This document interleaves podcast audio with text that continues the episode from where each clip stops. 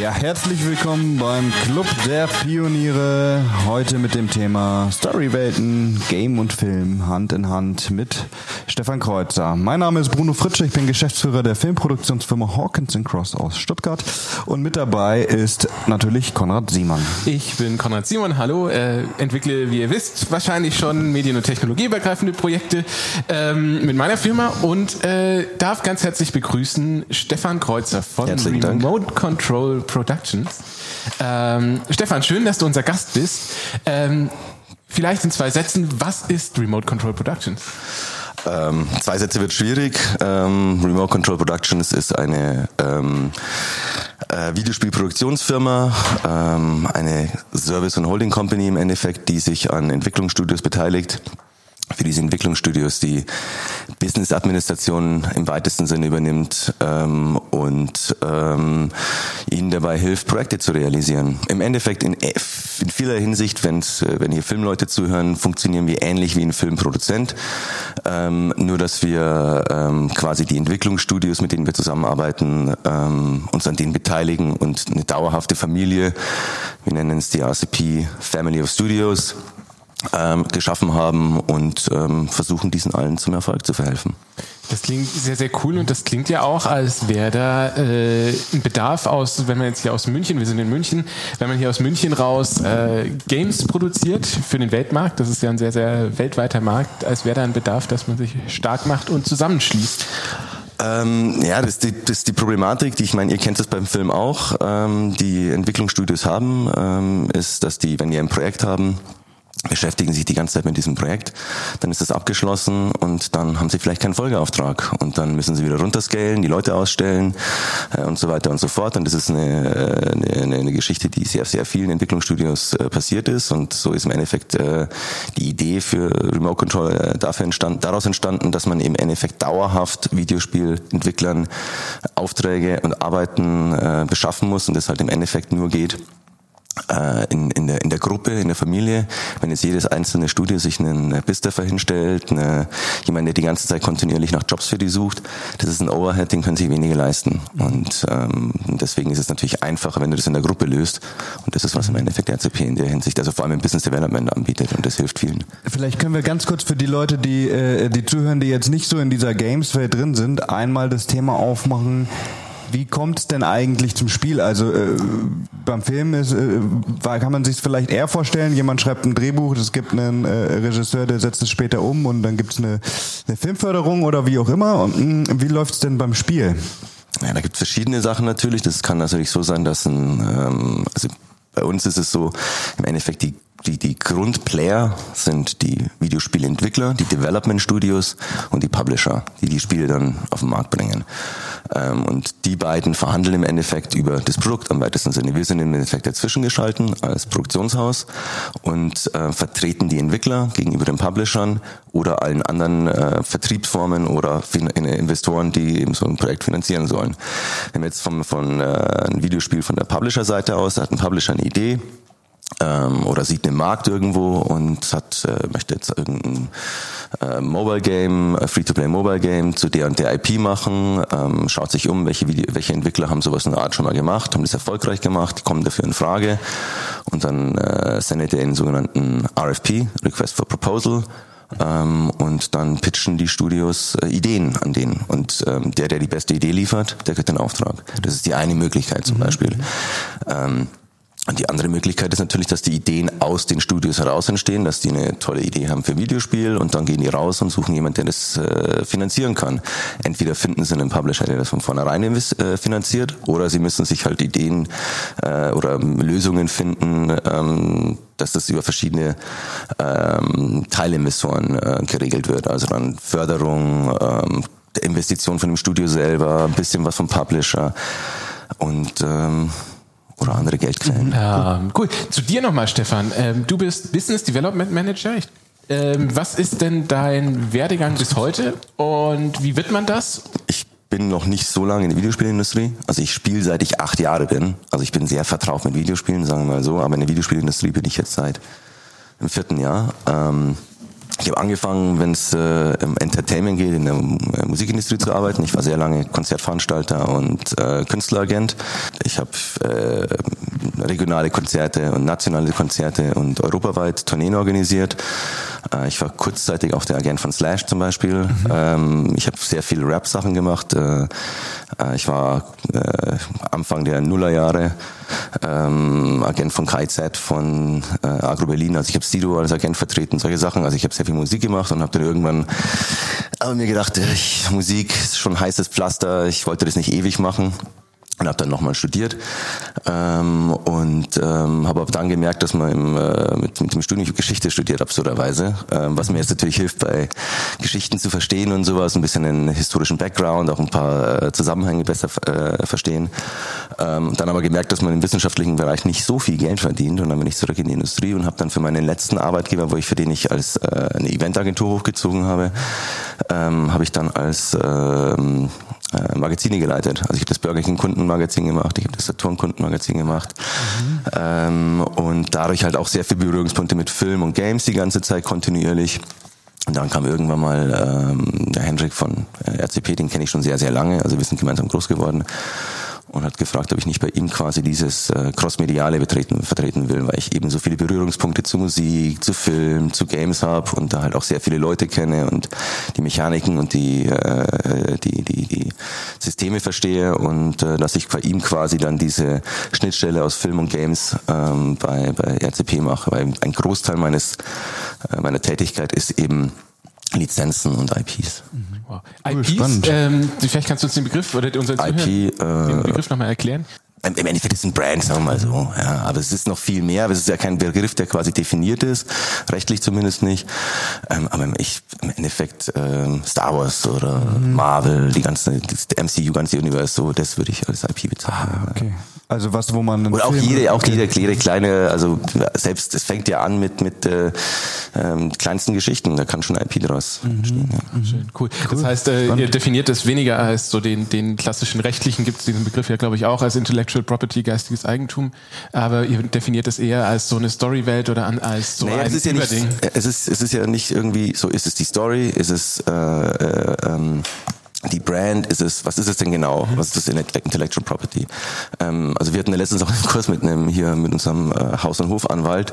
Es ist rechtlich gar nicht so ganz klar definiert, ja. Ähm, aber ähm, äh, muss im Endeffekt verschiedene Sachen miteinander verbinden. Äh, und ähm, äh, uns geht es im Endeffekt darum, ist es, äh, kann man eine Geschichte, die auf einem anderen Medium erzählt wird, äh, in irgendeiner Art und Weise bei uns äh, auswerten? Gibt es Möglichkeiten, daraus ein cooles Spiel zu machen?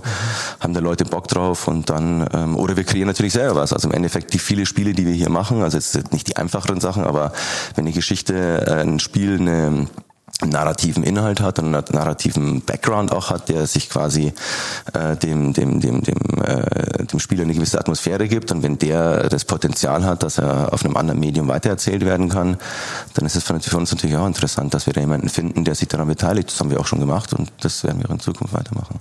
Was sind so IPs ähm, oder, oder was muss eine IP mitbringen, damit du sagst, Mensch, das ist äh, vielversprechend? Das sind total unterschiedliche Sachen. Also das ist wirklich so, dass ich ähm, äh, also ich lese halt unglaublich viel äh, in allen, in allen äh, Entertainment-Bereichen, äh, Newsletter und Magazine, was so alles gibt, was im Comic-Bereich draußen ist, was im, was für Serien gerade laufen, was für Filme gerade laufen, äh, was für Arten von Spiele gerade funktionieren, also diese ganzen Sachen und davon lasse ich mich inspirieren und ähm, äh, schau, was wir machen können. Also ich meine, ich kann das an, an, an Cases quasi erklären. Also ähm, ich äh, hatte einen guten Freund, der bei der Konstantin war und ähm, als ich noch bei ähm, äh, Burger King gearbeitet habe und wir halt sehr viel äh, ähm, äh, Content Marketing gemacht haben für die, ähm, sind halt immer die Ostfin-Filme über den Weg gelaufen und ich fand die von der von der Gestaltung her und sowas immer geil. Das ist, ich meine, das ist äh, ein, ein Münchner Unternehmen, das ist äh, Sam Film Alias Film, die haben ihren Sitz hier in München. Ähm, und dann hat man sich halt mal getroffen und drüber geredet. Und ähm, der Bernd Schiller, der ähm, bei Alias Film ist, ist halt auch jemand, der immer schon sehr mit, äh, mit, mit Games in Verbindung stand und äh, an der, an der Games-Förderung ähm, Entstehung beteiligt war. Und der auch immer ein großes Interesse hatte, dass man eben seine IP erweitert. Also sie sind unglaublich stark dabei, ihre Brand ja auch auf andere ähm, äh, Lizenznehmer zu verteilen. Ähm, haben ja verschiedene Kooperationen. Ähm, und dem habe ich halt einfach vorgeschlagen, lass uns doch ein Spiel machen. Ja. Und dann haben wir ähm, haben wir so sehr, äh, ich würde mal sagen, ein Win-Win-Agreement gefunden äh, für uns beide. Und ähm, dann hatte ich halt das Glück, dass ähm, ich mit äh, Wolfgang Emmer hier von Asia Interactive, das ist der CEO von ähm, einem unserer Studios, ähm, dass der eine gewisse Pferdepassion hat und da auch Bock drauf hatte. Und dann hat sie mir so schrittweise vorangegangen. Am Anfang war es relativ schwierig, dafür einen Publisher zu finden, weil äh, Kinder-Jugendspiele-Segment jetzt nicht so super gefragt ist. Aber wir haben dann die Finanzierung dank dem FFF äh, mhm. bewerkstelligt, haben dann einen relativ kleinen Betrag noch von dem Publisher dazu bekommen. Muss man da kurz dazu erklären, vielleicht für die, die es nicht wissen, FFF ist äh, bayerische genau, Film- und die, die, Medienförderung. Die Medienförderung, genau. genau. Und die sind im Games-Bereich ja, werden die ja immer stärker. Und, ähm, und dann haben wir erst ein PC-Spiel äh, ähm, produziert für eine überschaubare, für eine sehr überschaubare Summe und haben dann gemerkt, okay, das läuft super gut. Und dann haben wir nochmal Konsole nachgelegt, äh, PC und Switch, äh, PlayStation 4 und Switch. Mhm. Und es lief super, läuft. Also wenn man das mhm. vergleicht mit den äh, Zahlen, die äh, auf den DVD-Märkten, was DVDs noch verkauft werden, da sind wir ja, ja. legen drüber. Und das ist halt noch ein physisches Produkt. Also 85 Prozent der, der, der, der Spiele verkaufen wir im physischen Markt. Das ist halt ein tolles Geschenk für, von der Oma für, für die kleine Nichte. Und wie, also für die kleine Enkelin. äh, und, äh, und das, wie gesagt, das haben wir das zweite Spiel äh, jetzt gerade gemacht, weil es halt äh, es gut ergeben hat. Und das, ja, das war im Endeffekt entstanden aus einer gewissen äh, hier Lokalpatriotismus, dass man die Leute kannte, dass ich mir gedacht habe, da muss es was gehen, das muss funktionieren. Dass man das vorsichtig finanziert hat und Step by Step gegangen ist und dann hat man losgelegt. Ja.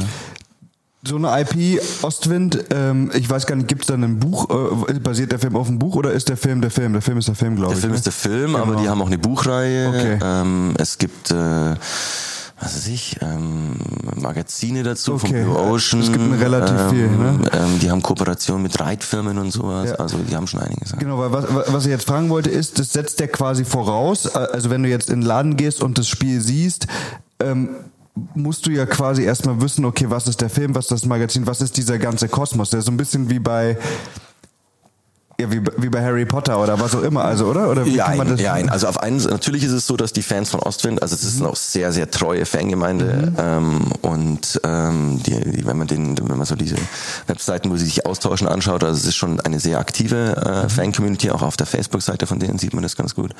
Natürlich hat die Brand eine gewisse Attraktivität, mhm. aber halt vor allem in Deutschland, Österreich, Schweiz und ja. sonst eigentlich nicht. Mhm. Ähm, und da gehen die Leute natürlich in den Laden und kaufen das Spiel, weil es, äh, weil sie sich für die Brand interessieren und vielleicht auch mhm. für die Thematik Thematik natürlich mhm. Pferde. Äh, aber in anderen Ländern wie in Frankreich, UK oder so ist es natürlich auch, dass das, ähm, da die Leute sich halt dann eher für das Spiel interessieren, mhm. weil es halt ein Videospiel, äh, ein, ein Spiel über Pferde ist. Also ich sag da immer sogar ein bisschen flapsig Red Dead Redemption für, für Teenie Girls. Ja, ja. Ähm, aber äh, das ist natürlich ja. ganz so hoch von der Qualität sind wir dann nicht, aber ähm, so kann man es ein bisschen erklären, was für eine Art von Spiel das ist. Ähm, und äh, in anderen Märkten ist natürlich, dass die Leute dann eher so, okay, hier im Pferdespiel, das gibt's sonst nicht. Und mhm. ähm, aber cool. dass wir wir quasi überhaupt in die Lage gekommen sind, es zu machen, war natürlich, dass wir die Brand hier in Deutschland hatten. Also wäre wahrscheinlich schwieriger gewesen, einen Publisher zu finden, wenn keine Brand dabei gewesen wäre, keine IP. Also, das finde ich jetzt spannend, weil du sagst gerade, ähm, wir, wir, wir haben jetzt hier ein Spiel aus einer deutschen Marke, Marke rausentwickelt und plötzlich fasst es in Märkten Fuß, wo diese Marke oder wo man Ostwind eigentlich nicht kennt, weil es einen ganz anderen Benefit hat. Ja, also das ist das im Endeffekt das, was ich immer versuche, deutschen Produzenten zu erklären, dass ähm, der Videospielmarkt halt immer global ist, ja, und dass wir immer versuchen, einen weltweiten Release zu machen und weltweit rauszugehen. Und dass es natürlich bei uns auch viel einfacher ist, weil ähm, so, ein, so, ein, so ein Steam-Account, äh, da brauchst du keinen äh, Vertrieb in einem anderen Land. Das hilft natürlich, wenn du einen richtigen Vertrieb hast, einen physischen auch. Ich habe ja gerade gesagt, dass das 85% physisch verkauft hat. Ähm, aber theoretisch ist es überall dann verfügbar, ja. Und äh, da kannst du natürlich dann in Märkte gehen, wo du mit dem Film sonst nicht rein bist, weil du halt da keinen Territorial Territorialpartner hattest. Äh, und da können wir helfen. Also, es ist, ähm, also ich würde schon noch sagen, dass der Film stärker ist als, als, als das Game momentan. Aber es kann natürlich sein, dass äh, ähm, in, gewissen Märkten das Interesse für die, für die, für die IP äh, gewachsen ist, weil da plötzlich zwei Produkte waren, halt Film und Game oder halt Game und dann, wo ist denn eigentlich, was gibt's denn dazu noch? Und dann halt die Leute sich vielleicht auch für den Film interessieren. Also, kann sein allgemein, ja. Mhm. Wie ist denn das allgemein aktuell so? Jetzt hast du erzählt, du bist ja jetzt schon auch, auch ein bisschen dabei so.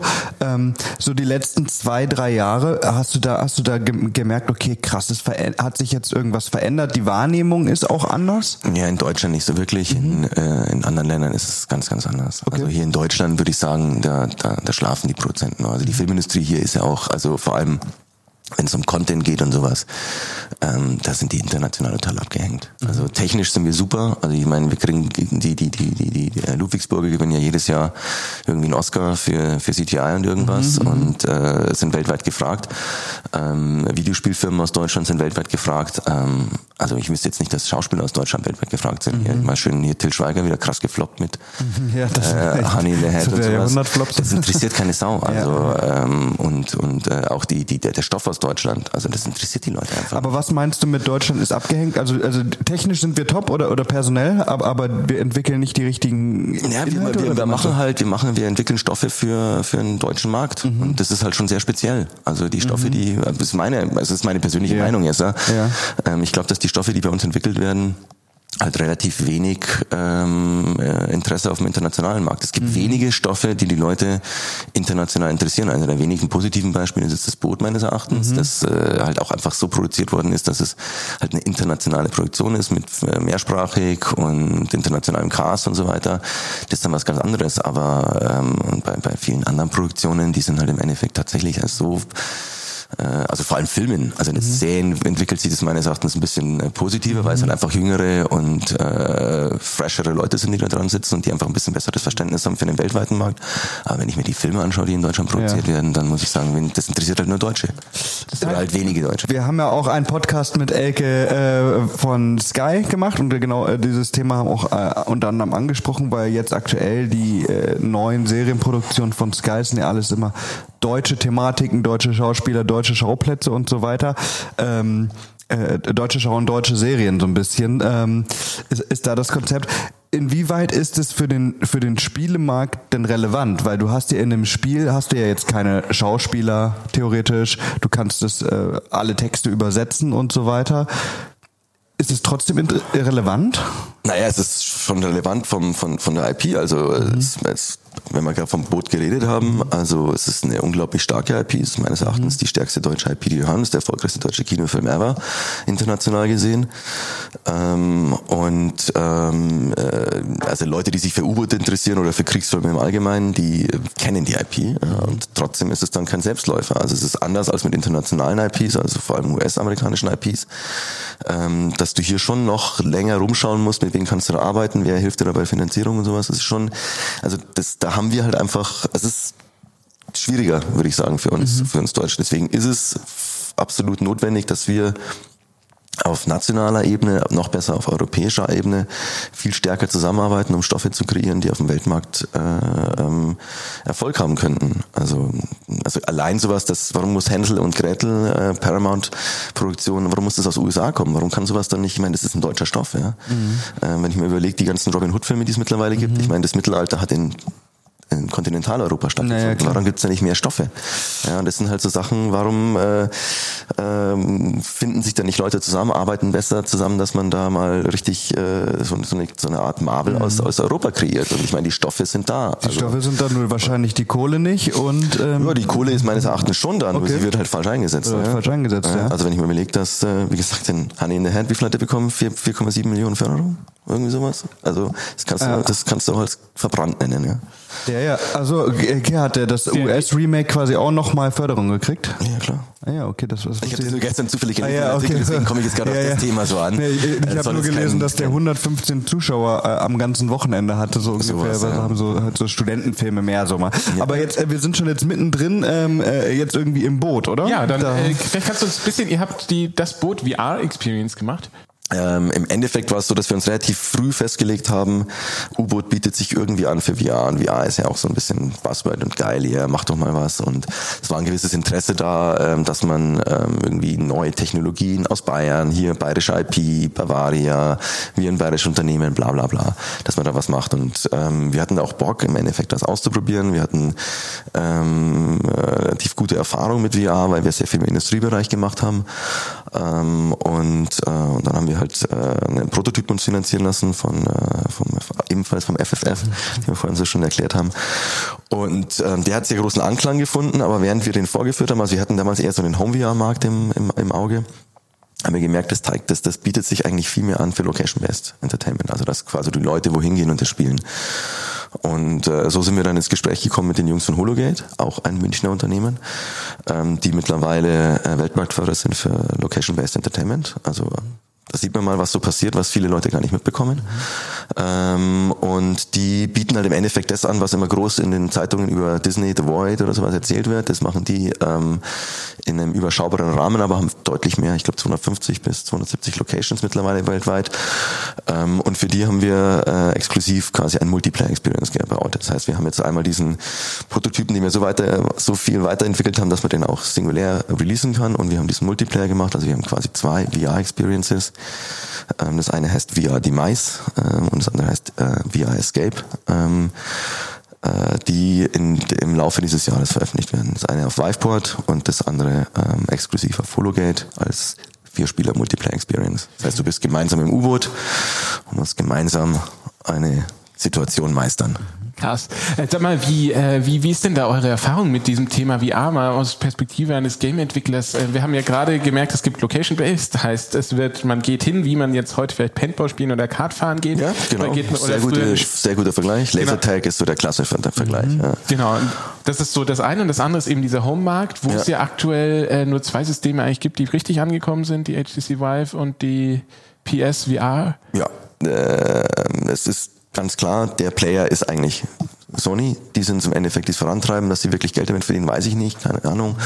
Ähm, aber ähm, das, das promotet natürlich auch die Plattform insgesamt. Ähm, der Markt ist extrem schwierig, weil es halt eben im Endeffekt nur eine überschaubare Anzahl von, äh, von, von, von ähm, Spielern oder Leuten gibt, die ein Headset haben. Ähm, also ich glaube, es sind insgesamt bei Sony vier Millionen verkauft weltweit, glaube ich, bei 70 Millionen verkauften Playstations. Also das heißt dann immer, es muss ja immer schauen, wie viele Leute können potenziell dein Spiel kaufen. Und das sind ja dann nicht alle, die es kaufen, sondern nur immer ein, ähm, Teil davon. Mhm.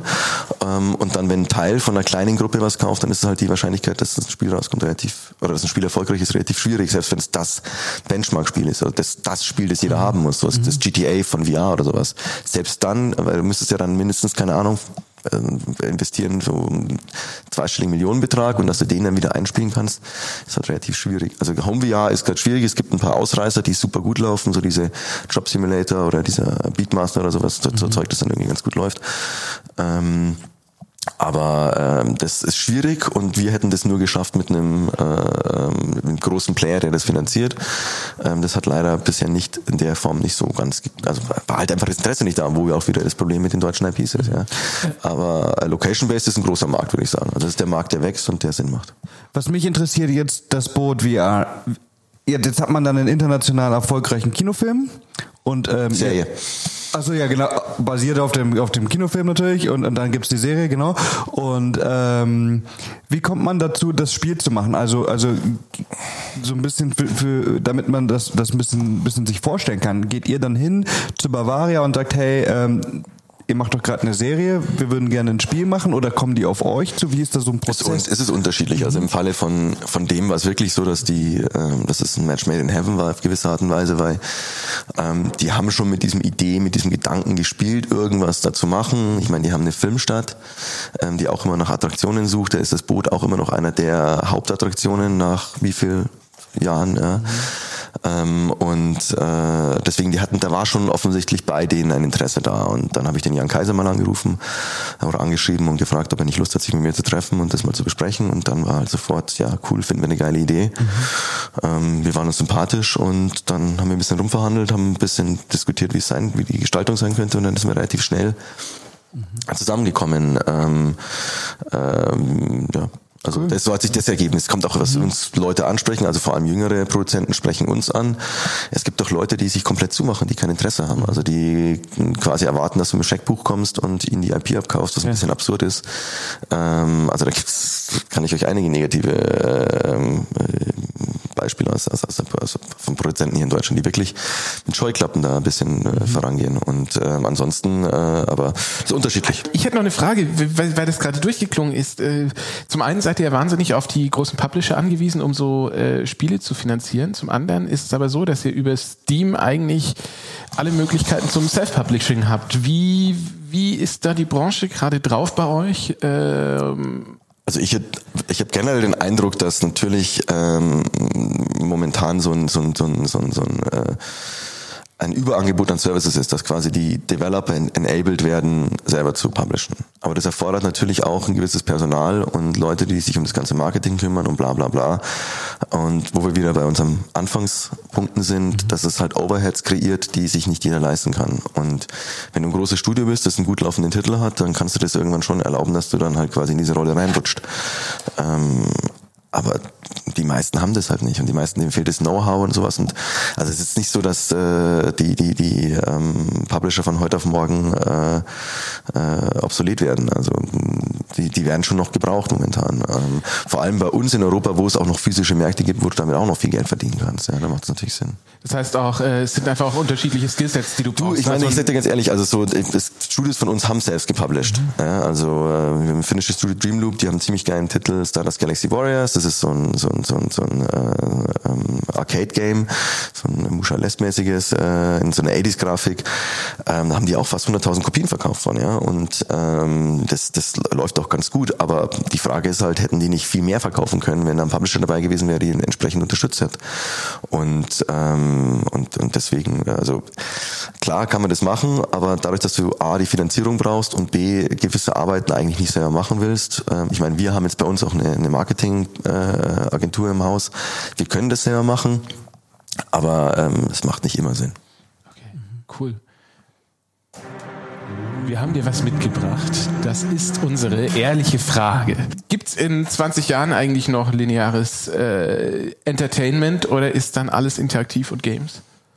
Naja, was heißt lineares Entertainment? Ich weiß, ähm, weiß jetzt nicht ganz genau, was du damit meinst, aber TV, Kino. Also ich glaube, äh, TV stirbt. Äh, bin ich ziemlich sicher, dass das in der Form, wie es heute ist, nicht mehr äh, so gehen wird. Aber äh, ich kann mir schon gut vorstellen, dass es noch Kinos gibt, äh, weil es natürlich was ist, wo man gemeinsam hingeht und dieses dieses gesellschaftliche soziale äh, Komponente.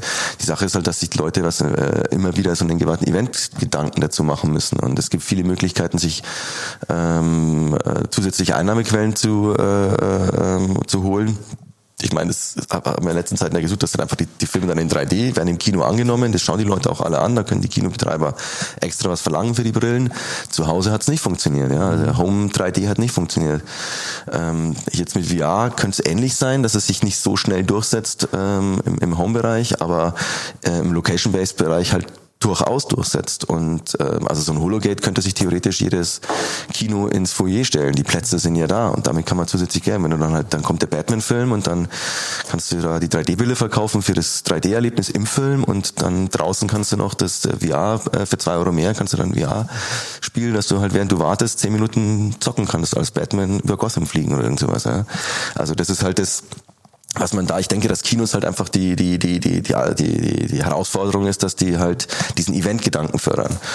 Und ansonsten, das, was sich meines Erachtens, was sich momentan halt äh, extrem in, äh, in, in eine Richtung entwickelt, ist dieser Service-Gedanke, dieser Abo-Gedanke bei, bei Entertainment. Also ich meine, Spotify zahlst du eine Gebühr und dann hast du halt ein Flat-Fee. Und das passiert ja jetzt überall. Das passiert ja bei Netflix und sowas und das passiert jetzt bei Games auch schon. Und das ist aber eine Entwicklung, die im Endeffekt von Games losgetreten worden ist. Ja, weil ein Großteil unseres Geldes, der Großteil, den wir machen, Geld machen, machen wir durch kostenlose äh, Spiele, also durch Free-to-Play-Games. Ähm, ich weiß es nicht, die, die ungefähren Zahlen sind, glaube ich, so 120 120 Milliarden macht der Gamesmarkt und 88 Milliarden sind Free-to-Play-Games. Sowas im Dreh rum. Also das heißt, wie, funktioniert, wie ist das äh, Bezahlsystem von sowas dann? Ja, halt äh, in der Purchases, also dass Leute im Spiel irgendwelche Sachen kaufen, ähm, die ihnen Vorteile oh, okay. im Spiel verschaffen oder halt einfach, ich meine Fortnite, da geht's ja nur um Skins, aber das, sind ja Klamotten, das die die Game kaufen. an ja. sich ist kostenlos, aber das du, Game ansonsten okay. ist kostenlos, mhm. aber die die die die die, die Sachen, die du im Spiel kaufst, ähm, die sind halt, die kosten halt was. Ja, ja, und dann, wenn ich halt rumlaufen will äh, in einem, keine Ahnung, in einem rosa Tütü, dann zahle ich halt dafür 2,99 und Naja. für mich großartig. Und dann möchte ich halt eine geile Waffe haben, dann kostet die halt nochmal was. Ähm, und ich meine, ja, also man sucht, baut sich halt da seinen digitalen äh, ähm, äh, Avatar und äh, genauso wie man draußen Wert auf gutes Aussehen legt, macht man das vielleicht im Game auch. Das sind so Sachen. Aber es, oder man kauft sich Münzen, dass man schneller vorankommt oder Diamanten und so weiter. Oder Werbung im Spiel. Oder Werbung, ja. Es gibt verschiedene Möglichkeiten. Aber das ist im Endeffekt, ich glaube, dass halt Entertainment dass die Leute irgendwie ähm, nichts mehr für Entertainment zahlen werden. Also das, dass du in den Laden gehst und dir einen, einen Film kaufst oder ein Buch kaufst oder was auch immer, das wird meines Erachtens abnehmen und dass es halt Forming gibt, wo du halt Flat Fees zahlst oder dass halt auch ganz andere Player plötzlich auftreten, dass plötzlich äh, Kommunikationsunternehmen Filme herstellen oder äh, und, und die über ihre Kunden ausstrahlen. Das, das das meines Erachtens ist, ist, ist äh, die Entwicklung der Zukunft und äh, ich glaube, dass die klassischen Sender gut beraten sind, sich in diese äh, daran zu orientieren. Ansonsten werden sie halt einer nach dem anderen sterben. Wow, das war doch ein krasses Schlusswort. Das ist Stefan. ein krasses Gutes Schlusswort, und ein guter Ausblick. Vielen, vielen Dank. Ich hoffe, das war jetzt nicht zu negativ, der Ausblick. Boah, Also, alles Gar gut. Ich ja. glaube glaub auch, wer will, wer will, und das äh, ist ja auch mit ein Grund, warum wir den Podcast machen und was wir unseren Hörern zumuten, wer will, kann daraus ja auch Schlüsse ziehen, wie man da eine schöne Zukunft draus gestalten kann. Also es ist jetzt nicht Oder kommentieren, wenn er anderer Meinung ist. Genau, also ihr dürft Oder gerne so. kommentieren. Wir verlinken zu Stefan, zu Remote Control unter der Folge. Wir verlinken zu dem einen oder anderen Projekt, über das wir heute gesprochen haben. Und Stefan, wir bedanken uns ganz, ganz herzlich für deine Zeit. Sehr gerne. Und Danke, danke. Ähm, Danke. bis dann. Bis dann. Ciao, ciao.